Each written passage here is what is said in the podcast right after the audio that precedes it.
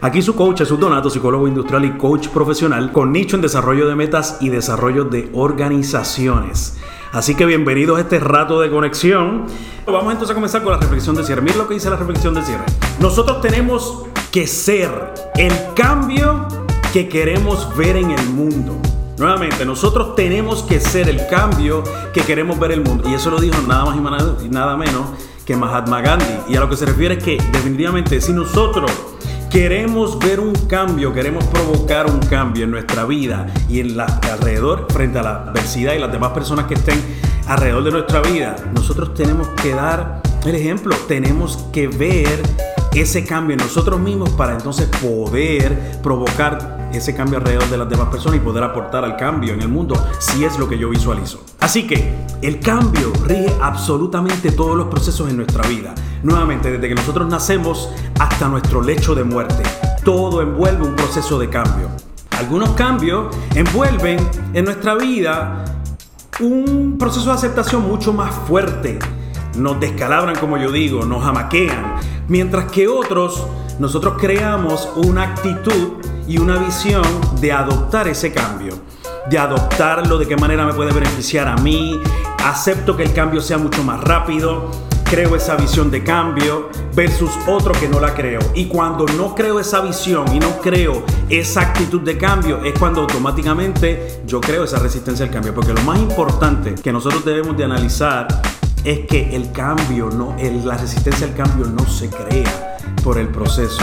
Quien crea resistencia al cambio es por medio de nosotros mismos. Así que, ¿qué mejor manera de nosotros provocar en nosotros ese cambio, pero por medio de nuestra transformación de pensamiento? Eso es lo que vamos a hacer hoy. Salud por eso. Pero, usted se había preguntado por qué en particular cuando yo deseo lograr algo en particular, un proceso de emprendimiento, un objetivo, una meta y que en todos los renglones de nuestra vida siempre tenemos objetivos y metas que realizar. Usted se había preguntado por qué en un momento dado, cuando el análisis que hacemos es que envuelve que posiblemente tengo que cambiar, posiblemente de trabajo, si lo que yo quiero lograr es esto en particular, tengo que cambiar de pensamiento, tengo que cambiar a lo mejor de estudios, si lo que yo quiero entonces estudiar es esto porque cambié en la percepción de lo que deseaba todo envuelve un cambio. En ese momento dado, usted se había preguntado por qué entonces en particular muchas veces yo deseo cambiar, pero automáticamente viene una resistencia de mi parte al cambio.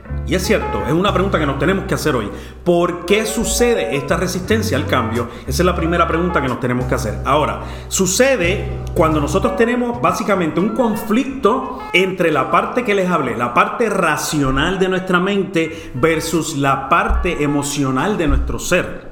Y es que nuestro ser tiene una parte racional que piensa, ¿qué es lo que me conviene? Qué debería de hacer, de qué manera yo lo puedo analizar, cuáles son los pros, cuáles son los contras, versus la, la parte emocional, que es la parte que nos vamos con toda esa emoción a poder hacerlo, porque quiero hacerlo, pero no he analizado y posiblemente es de manera un ímpetu que nosotros estamos tratando de realizar y me voy basado con las emociones, pero no he analizado si son pro o contra, qué me conviene, qué no me conviene. Y esto lo podemos ver desde ambos aspectos.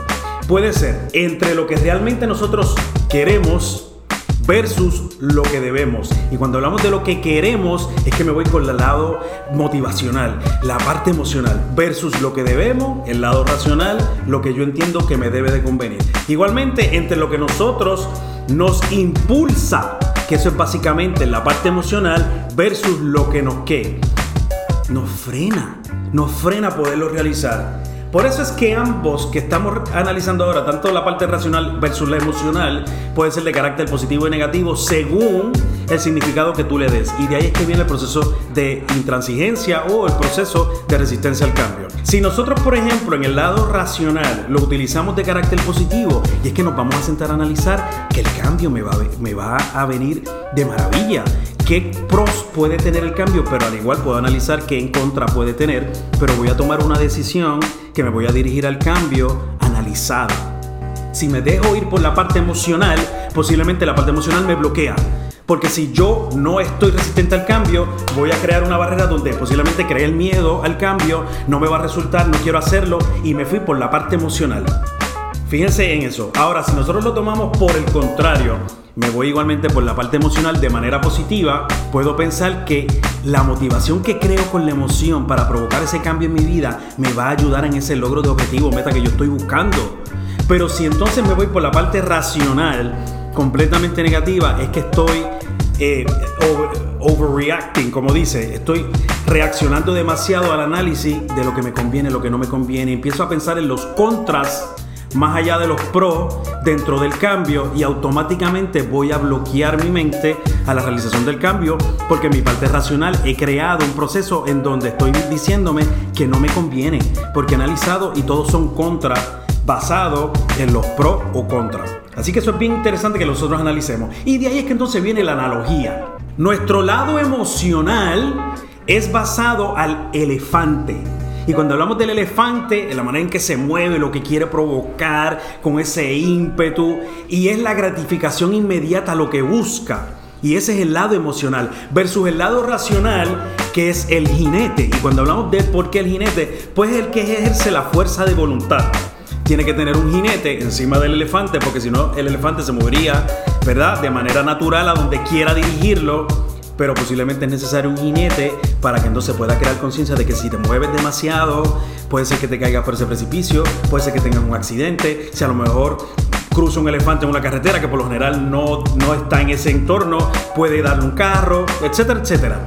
Pero de qué manera entonces el elefante se convierte en ese lado emocional, ese ímpetu, versus el lado racional que es el jinete, el que va a estar creando conciencia de los movimientos que puede estar realizando. Y es así lo más importante, porque para lograr cambios en nuestra vida, lo que nosotros queremos provocar, nosotros necesitamos establecer objetivos. ¿A dónde yo me quiero dirigir? ¿Cuál es la meta? ¿Cuál es el logro que yo quiero saber? De esa manera yo voy a poder provocar esos cambios y de qué manera me pueden ¿verdad? favorecer en el, en el aspecto mío según lo he analizado. Y esto envuelve la planificación y la dirección del jinete que les hablé.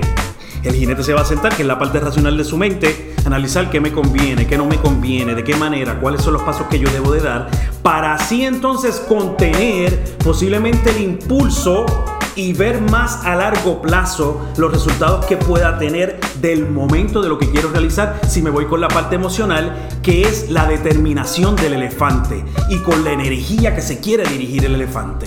Por ejemplo, si nosotros nos basamos en que solamente tengamos el jinete en nuestra mente, en un proceso de cambio, que el jinete envuelve ese aspecto racional, solo nosotros vamos a tener comprensión de la motivación al cambio. La comprensión. Ahora, si por el contrario yo me voy meramente con el elefante, que es la parte emocional del aspecto mío humano, solo voy a tener el aspecto de la pasión y me voy a dirigir con pasión, pero sin la dirección. Por tanto, lo que nosotros estamos analizando es que ambos son necesarios en un proceso de cambio. Para nosotros poder trasladar la resistencia al cambio, aceptación al cambio, tenemos que tener el elefante y encima el jinete, pero van a crear una atmósfera en donde la fórmula va a ser la más efectiva.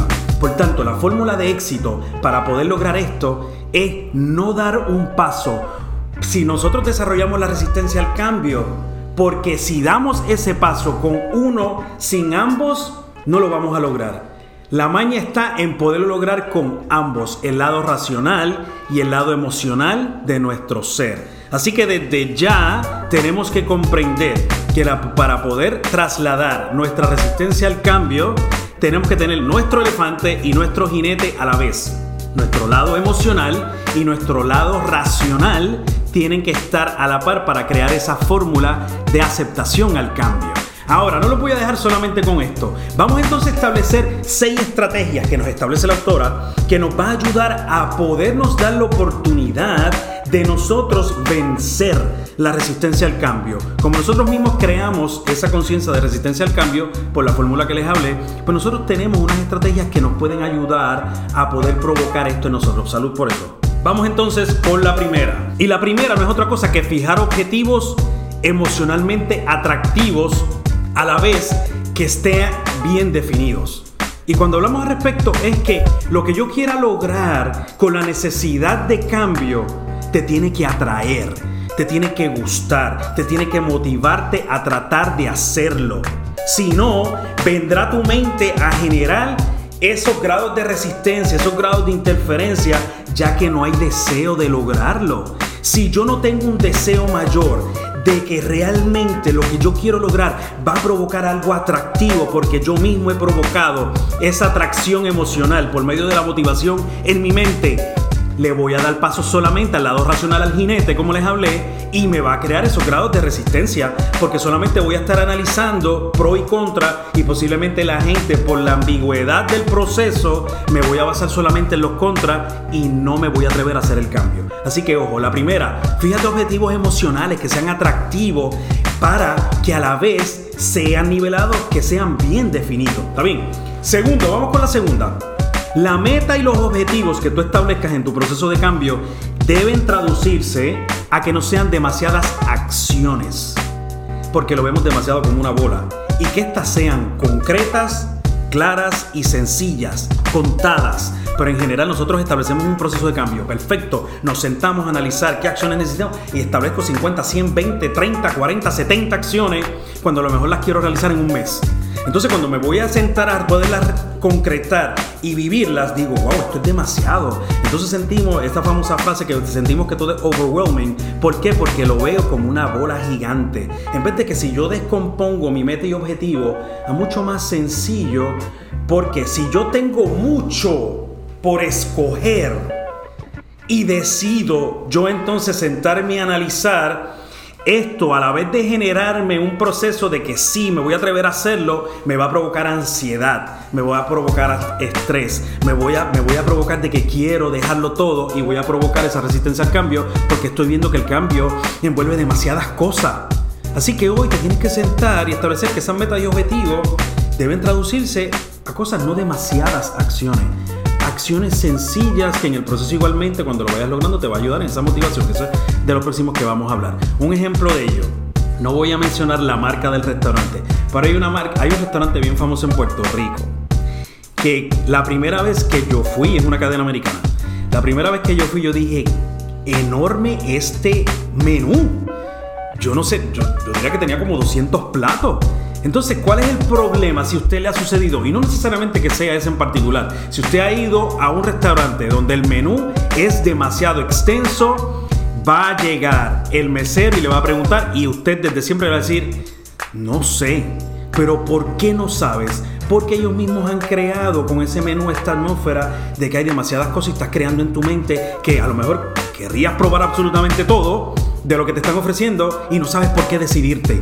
Así que eso es igualmente en este proceso de cambio. La meta y los objetivos deben traducirse a no demasiadas cosas, deben ser cosas sencillas, concretas, claras, al grano. A diferencia entonces si tú vas a un restaurante donde hay un menú bien preseleccionado, sencillo, concreto, de cinco cosas, ya tú sabes, y tú vas educando tu mente de que las cinco tienes que escoger una y automáticamente te vas a decidir. Es mucho mejor así. Así que igualmente lo vas a hacer en tu proceso de cambio. Tercero, vamos a, a la tercera estrategia.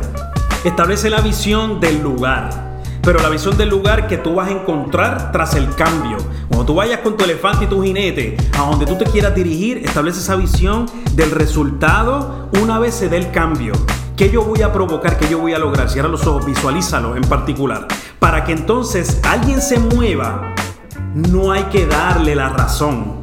No hay que darle la razón del por qué te puedes mover o te tienes que mover, sino hay que darle y provocarle la visión de lo que va a provocar eso en su vida. Y de esa manera va a poder visualizar, que es diferente a la razón, porque la razón me estoy basando en la mía, a darle a él la visión para que la pueda crear, esa visualización de que si yo logro este cambio en mi vida, voy a provocar estos resultados que yo mismo estoy visualizando. Ya que entonces el cambio se genera desde el movimiento se genera desde el movimiento de la acción, cuando tú tomas acción y tu comportamiento dirigido al cambio. Así que la tercera establece la visión del lugar, de ese resultado cuando tú te establezcas en ese objetivo y eso te va a ayudar a poderte dirigir al cambio. Vamos entonces al cuarto, cuarta estrategia. Concreta en un solo logro. Y cuando hablamos de concretarte en un solo logro, uno, como les hablé, parecido al que le hablé del menú. Y que este requiera poca inversión de tiempo. Ya que mira, si tú logras tus metas y objetivos, aunque sean poco a poco, y vas logrando, por ejemplo, eh, vamos a establecer que tú quieras lograr eh, establecer un food truck, que están bien en boga hoy día.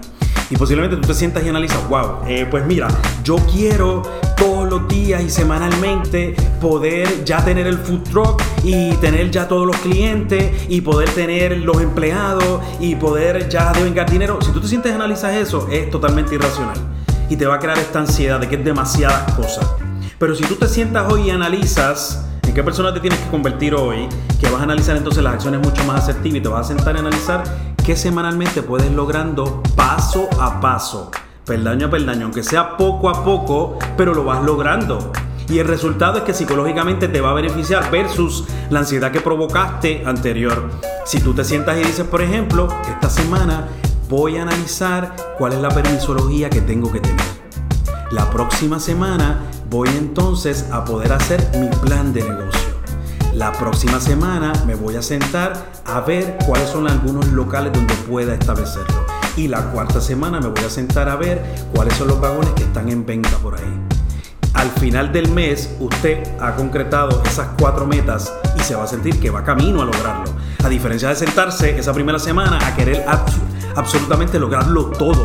¿Está bien? Así que ante todo, concéntrate en un solo logro, poco a poco, y que este envuelva poca inversión de tiempo. Si no, ese resultado que tú estás buscando te va a dar la ansiedad y no te va a mover a seguirlo intentando. Te vas a quedar en el proceso.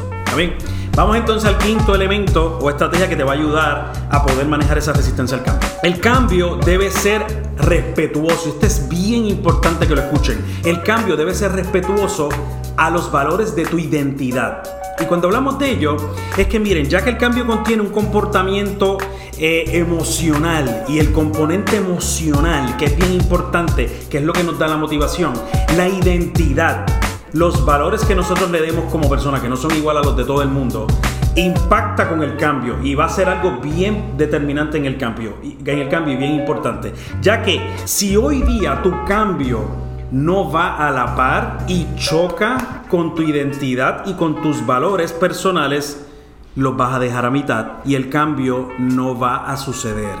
Vas automáticamente a crear esa resistencia al cambio. ¿Por qué?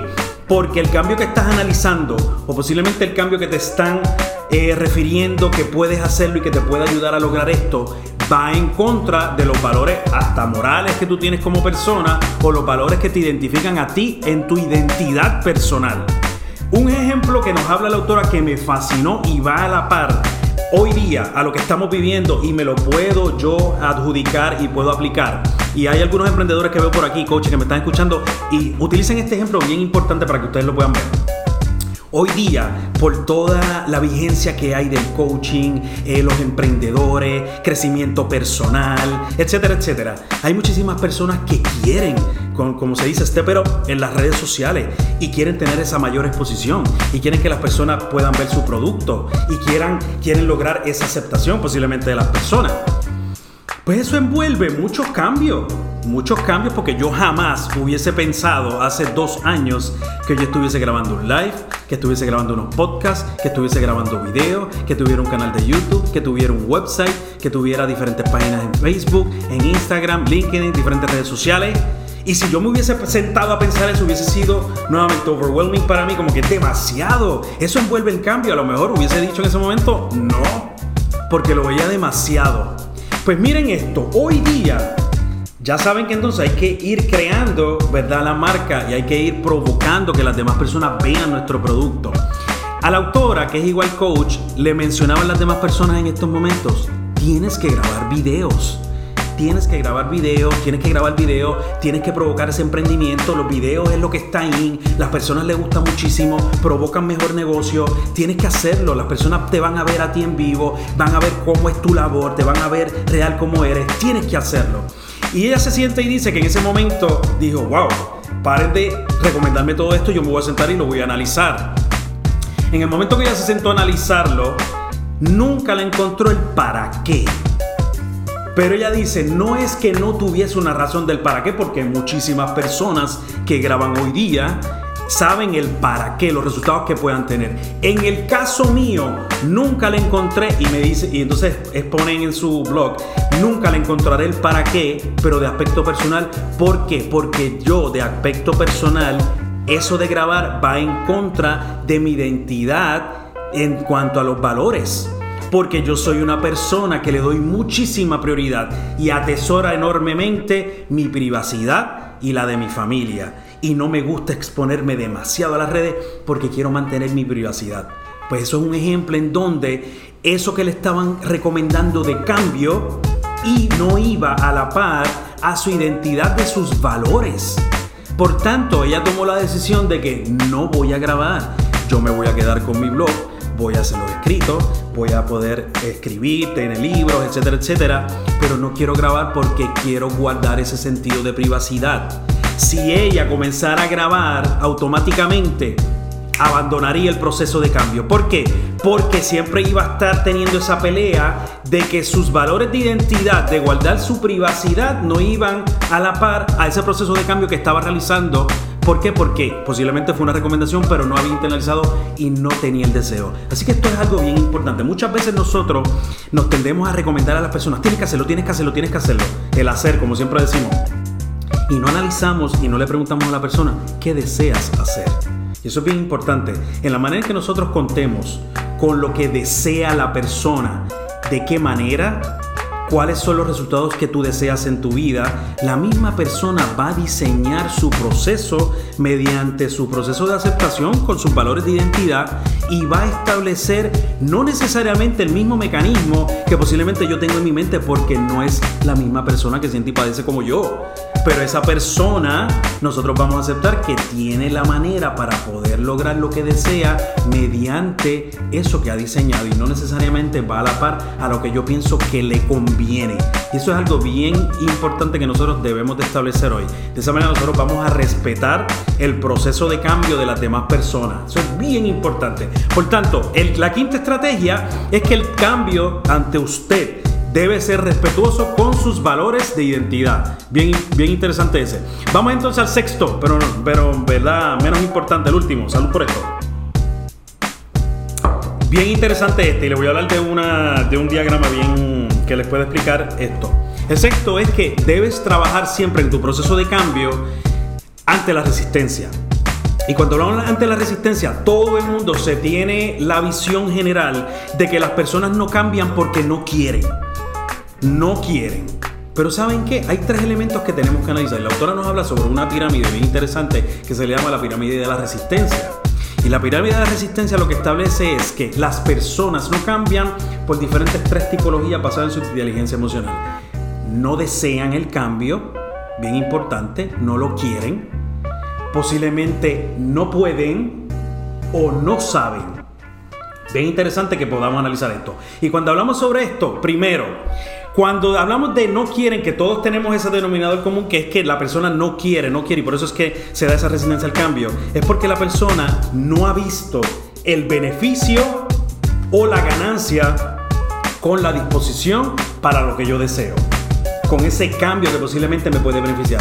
No me he sentado y establezco que no quiero, pero es porque posiblemente no he visto el beneficio o la ganancia que yo pueda tener en mi vida.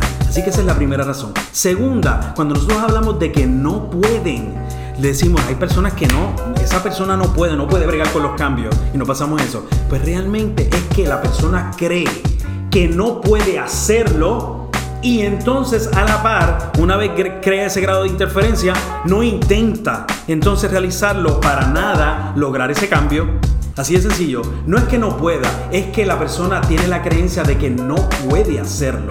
Pero es porque entonces no se ha dado la tarea de intentarlo. En la manera en que lo pueda intentar se va a dar razón de que a lo mejor el resultado que yo estaba pensando no es el que estoy viviendo. Pero como nunca se da el intento, va a crear en su mente de que no puede hacerlo. Y para nada se va a mover para lograrlo. Y tercer elemento por la cual se considera que entonces no, ¿verdad? Trabajamos con esos grados de resistencia no saben. Y pensamos y dicen, no, es que él no sabe.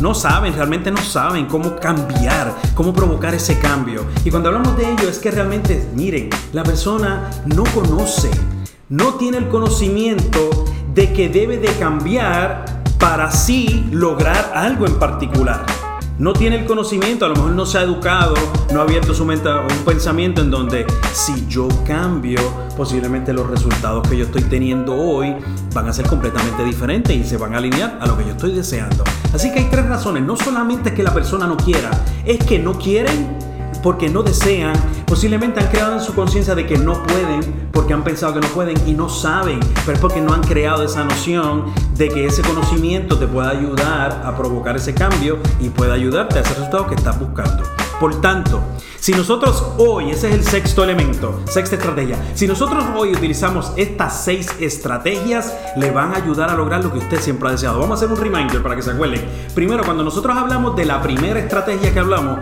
para poder provocar esa resistencia al cambio, es fijar objetivos y objetivos que sean emocionalmente atractivos que vayan definidos a lo que tú quieres, para esa manera tú motivarte. Segundo, que la meta, los objetivos deben traducirse a no demasiadas acciones, que deben ser concretas, claras y sencillas. Recuerden del ejemplo que les di del menú extenso.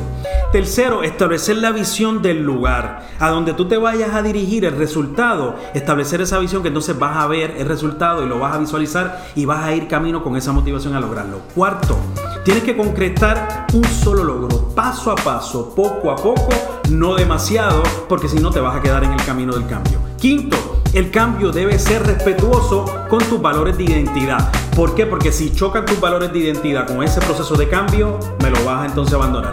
Y sexto, pero no menos importante, trabaja con los grados de resistencia. Cuando hablamos de los tres grados de resistencia, es que la persona piensa que no quiere, no pueden o no saben. Así que si hoy nosotros utilizamos esas seis estrategias y analizamos cómo nos puede convenir el proceso de cambio, ante nuestro proceso de vida siempre vamos a tener en mente al elefante, al elefante y al jinete. Y recuerden desde siempre que el elefante y el jinete son necesarios porque si uno de los dos camina individual, el otro va a producir un proceso de intransigencia al cambio. Así que ante todo, Fíjese hoy qué elefante y qué jinete usted necesita en su vida para ir camino a poder provocar ese grado de cambio que tanto usted desea o que posiblemente usted analiza y no se atreve a hacerlo.